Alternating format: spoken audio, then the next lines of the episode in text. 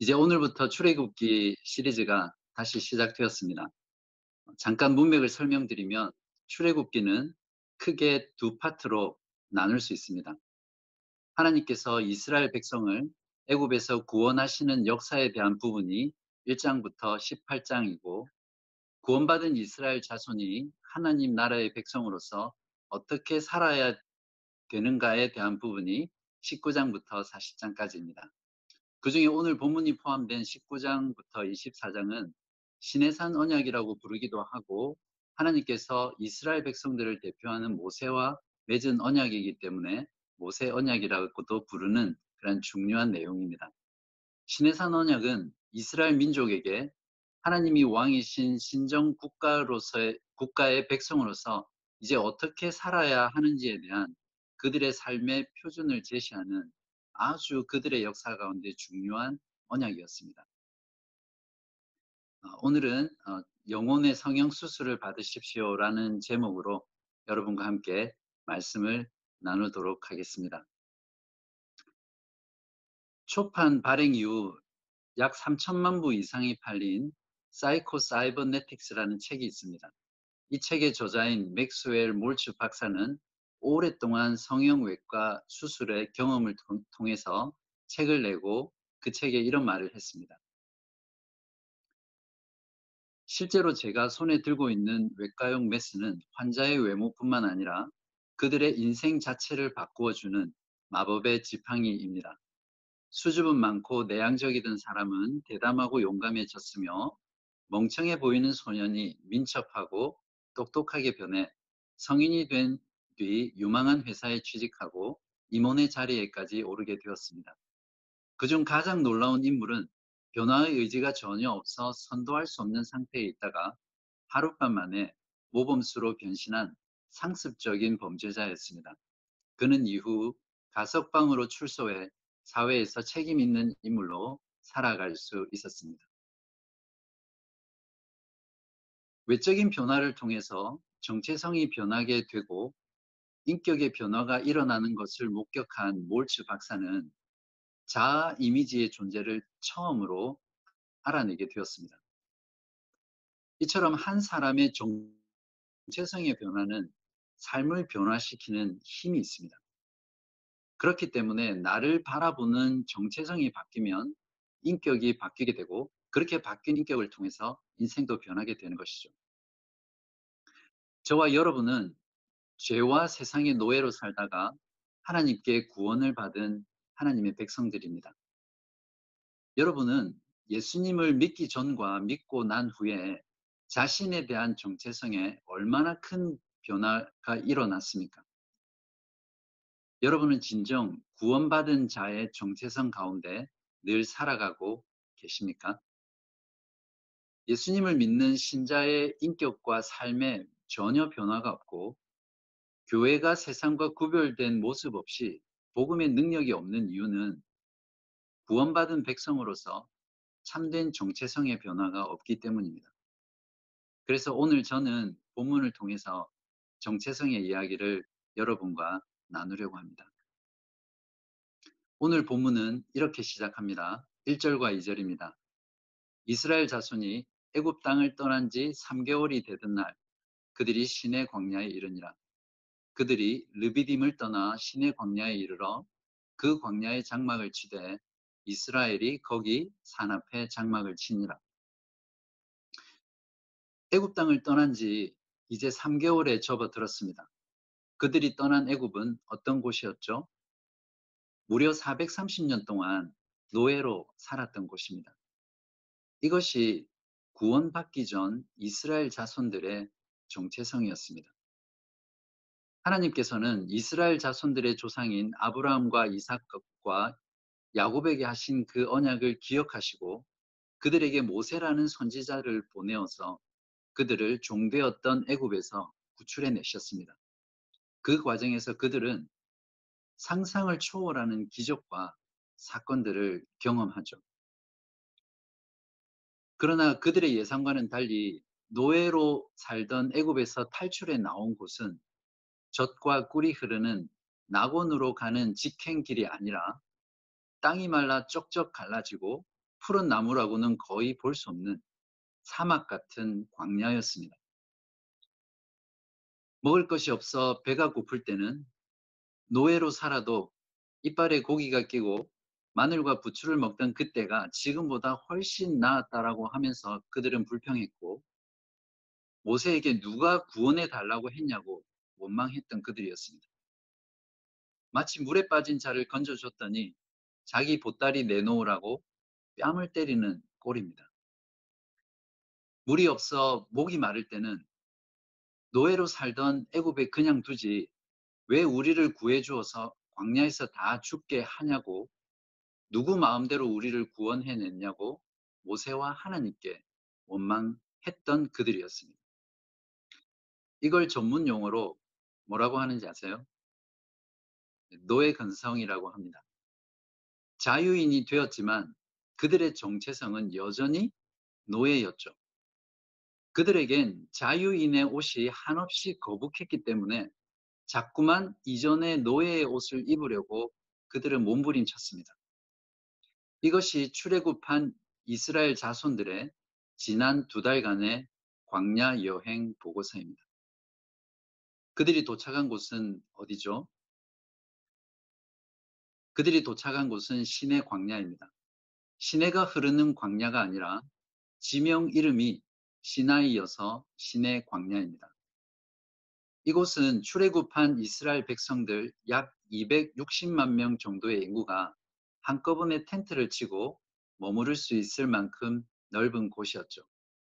그리고 시내 광야 앞에는 해발 2200m의 시내산이 장엄하게 서 있었습니다. 이들은 지난 2개월 동안 여호와의 위대한 기적과 능력을 목도했지만 또한 동시에 죽음과도 같은 광야의 생활을 함께 경험했습니다. 그러는 가운데 그들 마음을 떠나지 않는 한 가지 질문이 그들을 계속해서 괴롭혔습니다. 무엇이었을까요? 우리는 누구인가?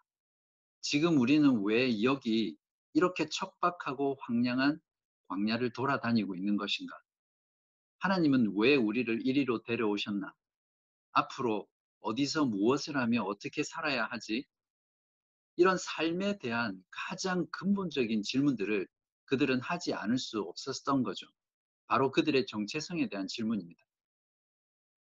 여러분도 처음 예수를 믿고 난 후, 그리고 지금도 때때로는 이런 질문들 하지 않으세요? 애굽에서 노예로 살 때는 피곤하고 자유가 없는 삶이기는 했지만 그저 시키는 대로만 하면 그럭저럭 먹고 사는데 전혀 지장이 없었고 바람과 비와 추위를 막아줄 나름대로 아늑한 집도 그곳에는 있었습니다.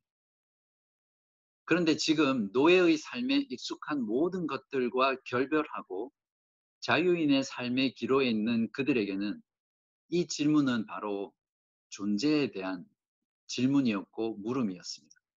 우리는 누구인가? 나는 누구인가? 이 물음에 답하지 못한다면 개인이든 공동체든 삶의 목적과 방향을 잃어버리게 되고 혼란스럽고 공허한 삶을 살 수밖에 없습니다. 정체성의 문제로 고민하는 그들에 대한 하나님의 해답이 오늘 본문이죠.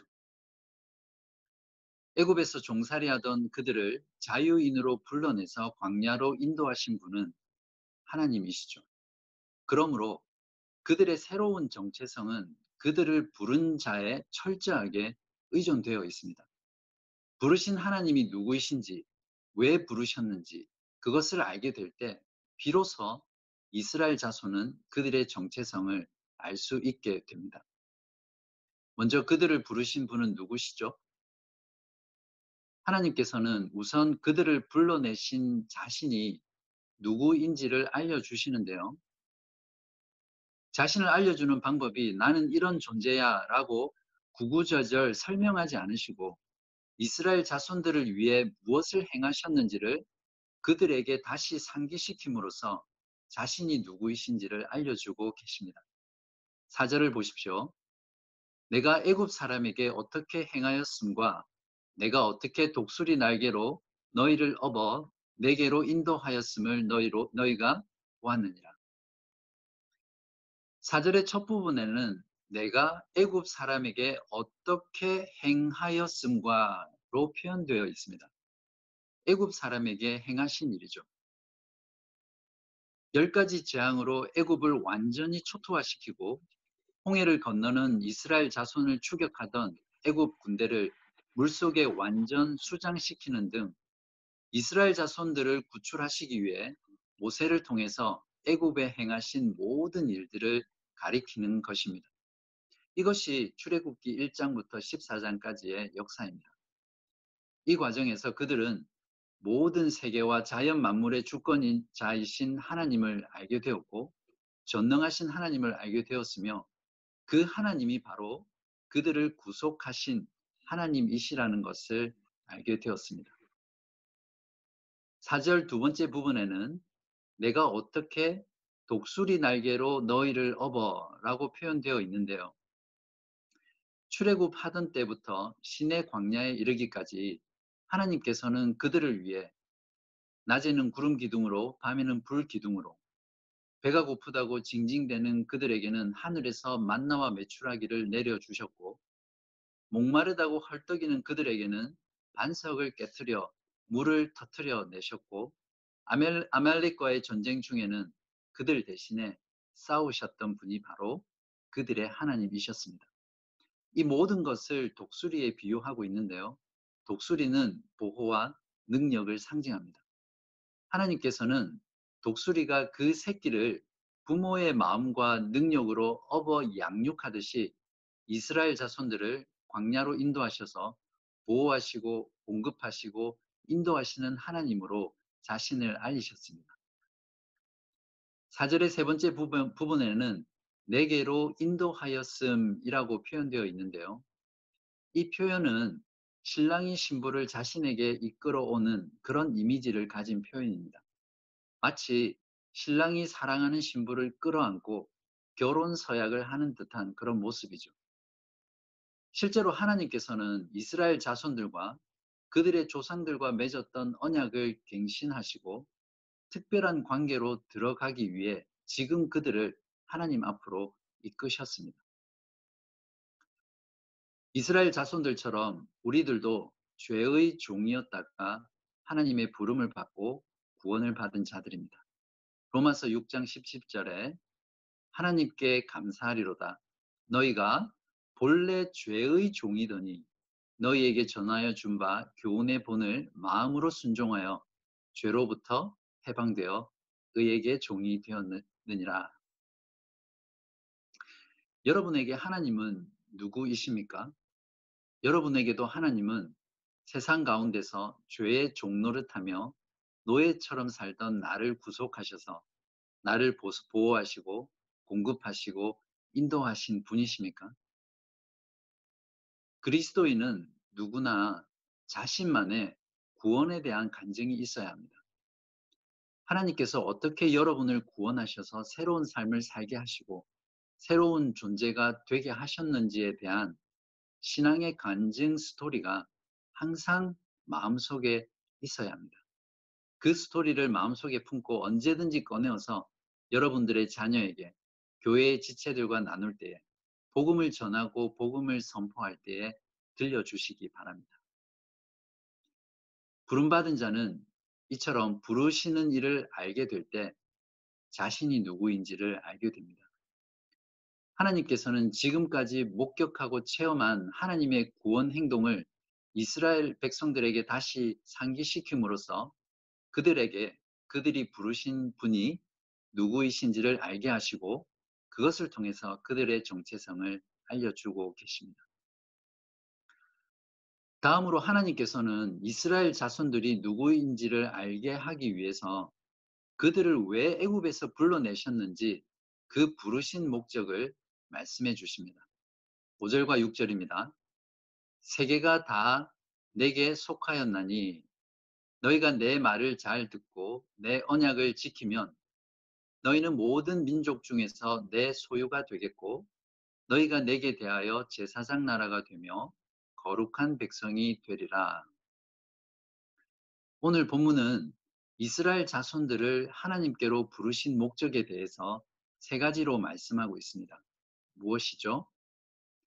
첫 번째는 하나님의 구속하신 백성들을 모든 민족 중에서 내 소유가 되게 하기 위해서입니다. 여기서 소유라는 단어는 귀중한 보석이나 보물 같은 것을 말하거든요. 즉, 너희들은 내게 특별한 소유가 될 것이다 라고 말씀하고 있는 것입니다. 두 번째는 이스라엘을 하나님께 제사장 나라가 되게 하기 위해서라는 것입니다.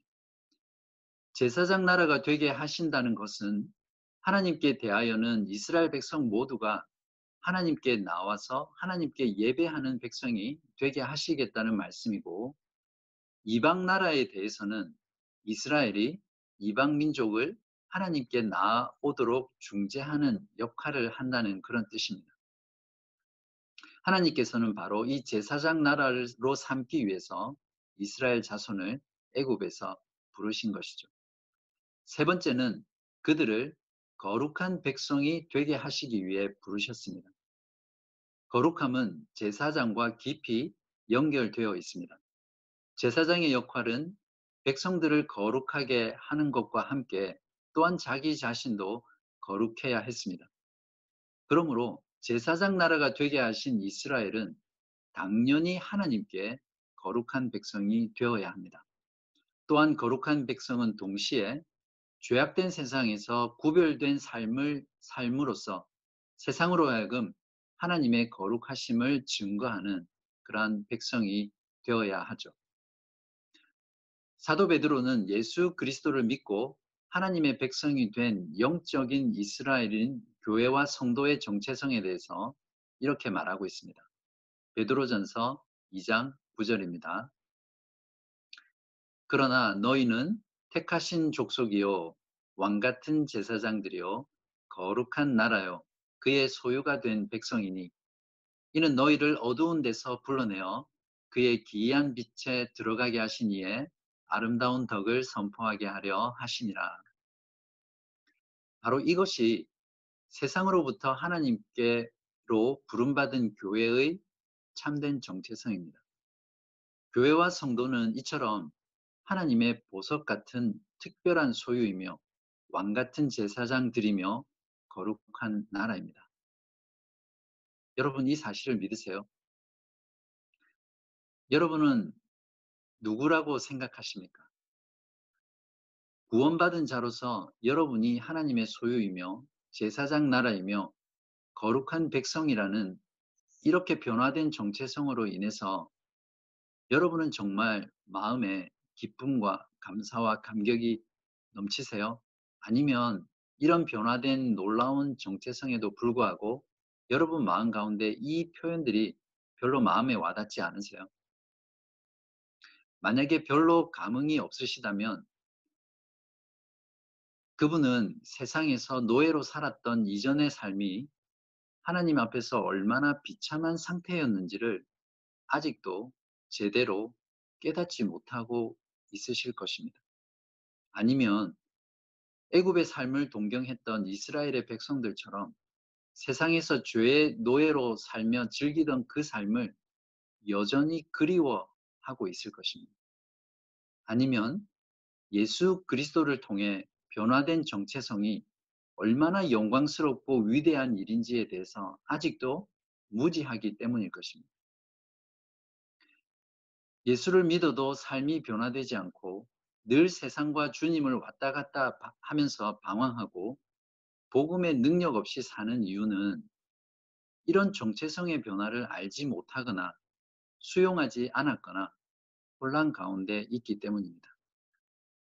내가 하나님의 소유이며 하나님과 세상에 대해 제사장 나라이고 거룩한 백성이라는 정체성을 가진 그런 성도와 교회가 어찌 그 삶의 변화와 능력이 나타나지 않겠습니까? 지금까지 우리를 부르신 하나님께서 우리를 위해 무엇을 행하셨는지를 통해서 부르신 하나님이 누구이신지를 알게 되었고 또 우리를 구원받은 백성으로 부르신 하나님의 그 부르신 목적에 대해서도 알게 되었습니다. 그것을 통해서 우리가 누구인지 정체성을 또한 알게 되었죠. 그러면 이제 어떻게 이 부르심의 목적을 이룰 수 있을까요? 오늘 본문에서는 부르심의 목적에 따른 정체성을 누리기 위해서는 조건이 하나 붙어 있습니다. 5절에 보시면 너희가 내 말을 어떻게 되어 있습니까? 잘 듣고 내 언약을 지키면 이렇게 되어 있습니다. 이 조건을 만족시킬 때만 우리는 하나님의 소유와 거룩한 제사장 나라가 될 수 있다는 말이죠. 뒤집어서 보면 하나님 말씀을 안 듣고 언약을 못 지키면 하나님의 소유도 제사장 나라도 거룩한 백성도 될 수 없다는 뜻입니다. 맞습니까? 네, 그렇죠. 이 조건을 지킬 때에만 이스라엘 자손들은 하나님의 소유, 제사장 나라와 거룩한 백성이 될 수 있습니다. 모세가 이 언약의 말씀을 이스라엘 백성들에게 전해 주었을 때 이스라엘 자손들의 대답이 무엇인지 아세요? 19장 8절에 보시면 우리가 다 행하리이다 라고 이스라엘 자손들이 대답했습니다. 여러분도 잘 아시겠지만 하기는 뭘 다 합니까?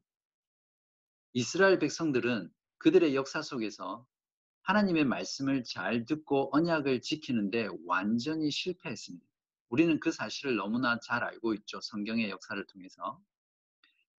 그들은 하나님의 소유도 제사장 나라도 거룩한 백성이 되지 못했고 그 결과 하나님께 진멸당해 나라를 잃어버리고 하스로와 바벨론의 포로가 되면서 그들의 역사가 끝나버렸습니다. 우리에게도 마찬가지이지 않습니까? 우리도 늘 하나님의 말씀에 순종하기보다는 불순종할 때가 더 많지 않나요? 그럼 이 약속은 무엇입니까? 하나님의 부르심으로 변화된 우리들의 정체성은 정말 그림의 떡인가요?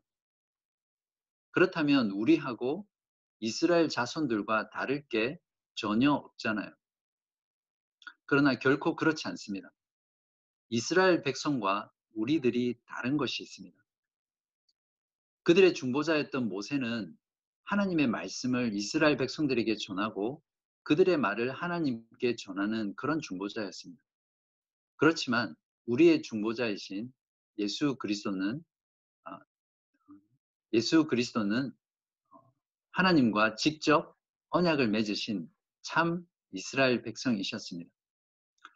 모세는 이스라엘 백성들을 위해 대신 순종할 수도 없고 또 그들의 마음을 순종할 수 있도록 바꿀 수도 없었지만 예수 그리스도는 우리를 위해 대신 순종하실 수 있으셨고 또 우리의 마음을 바꾸실 수 있는 그러한 중보자이십니다.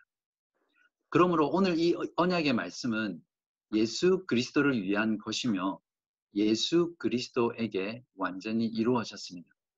그분만이 하나님의 모든 언약을 다 순종하여 지켜서 하나님의 소유가 되셨고 하나님께 대하여 제사장 나라와 거룩한 백성이 되셨습니다. 하나님께서는 6월절 어린 양 되신 예수 그리스도의 속죄의 피 흘리심을 통해서 죄와 세상의 노예로 종노릇하며 살아가던 우리들을 구원해 주셨습니다.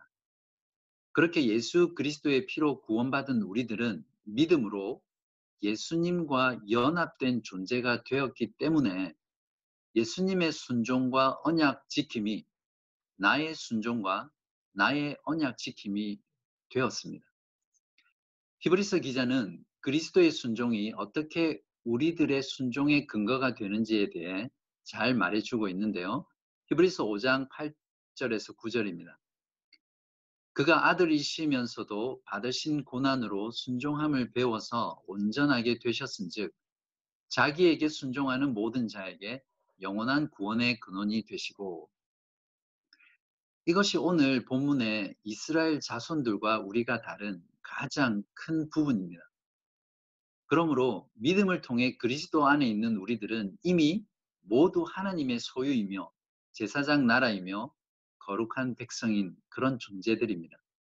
이 사실은 주를 믿고 하나님께 구원받은 모든 그리스도인들에게는 절대 변하지도 절대 빼앗기지도 않는 참된 정체성이죠. 그러면 우리는 예수님이 우리 대신 다 해주셨기 때문에 말씀에 순종하지 않아도 됩니까? 예수님을 믿고 구원받은 우리에게 순종이 요구되는 조건은 구원받은 하나님 나라의 백성이라는 정체성을 가지고 하나님과의 관계와 또 그 관계에서 흘러나오는 그 축복들을 누리기 위한 방법으로서의 순종이고 수단으로서의 순종입니다. 이건 당연한 이야기죠.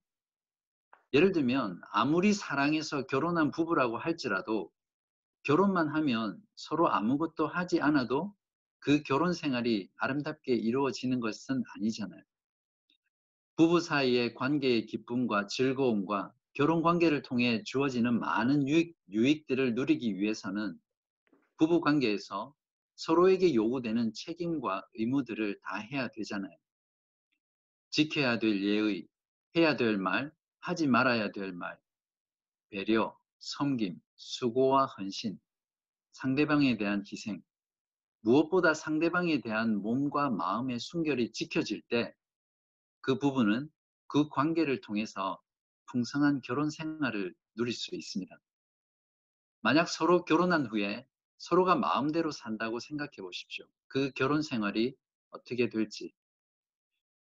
마찬가지로 우리가 하나님의 말씀을 따라 순종하는 삶을 살아갈 때 우리들은 구원받은 백성, 우리들을 구원받은 백성으로 부르셔서 하나님의 소유가 되게 하시고 세상 가운데 제사장 나라와 거룩한 백성이 되게 하신 그 존재됨의 복을 우리는 순종의 삶을 하면서 누릴 수 있는 것이죠.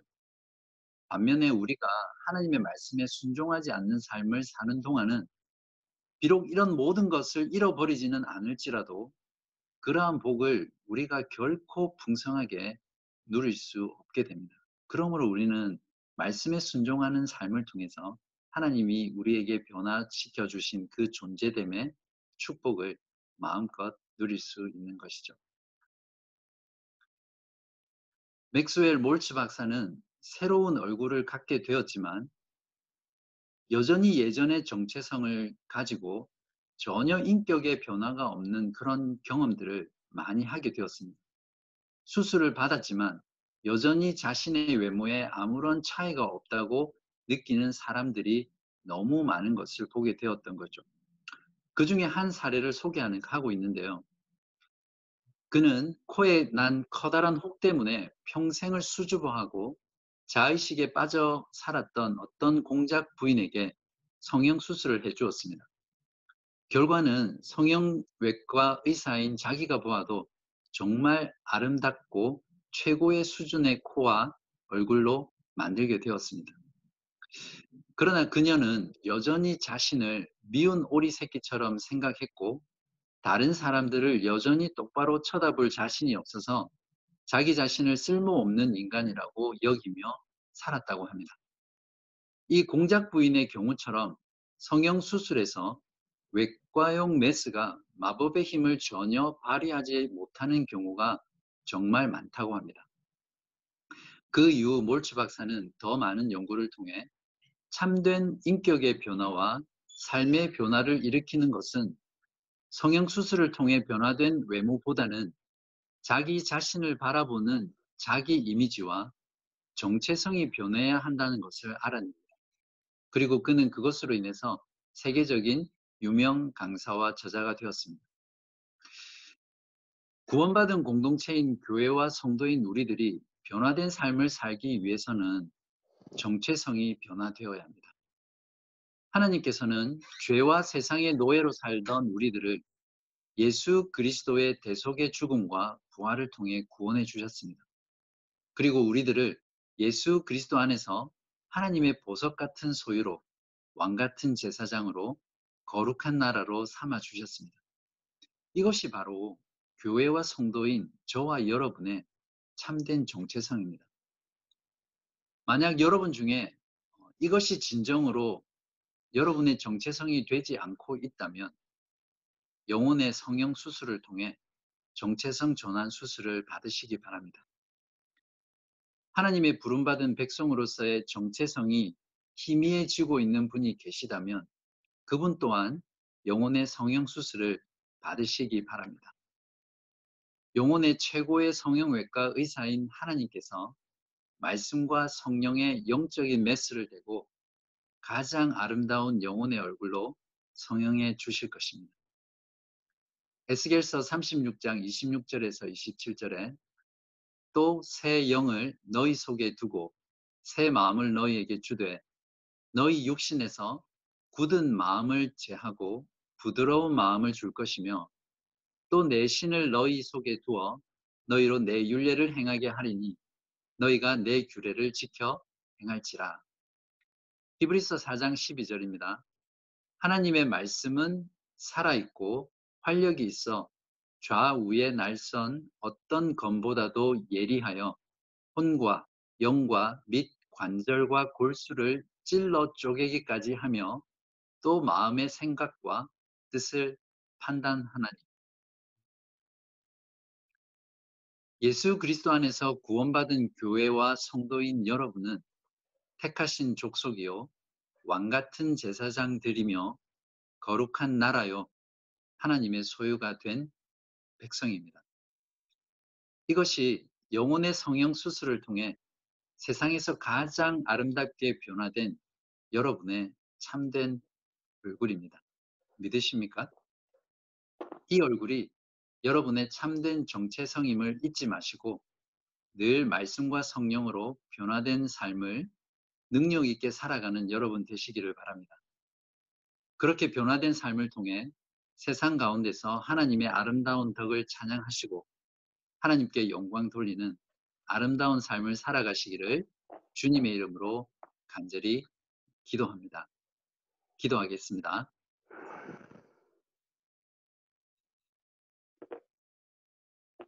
아버지 하나님, 참 감사합니다.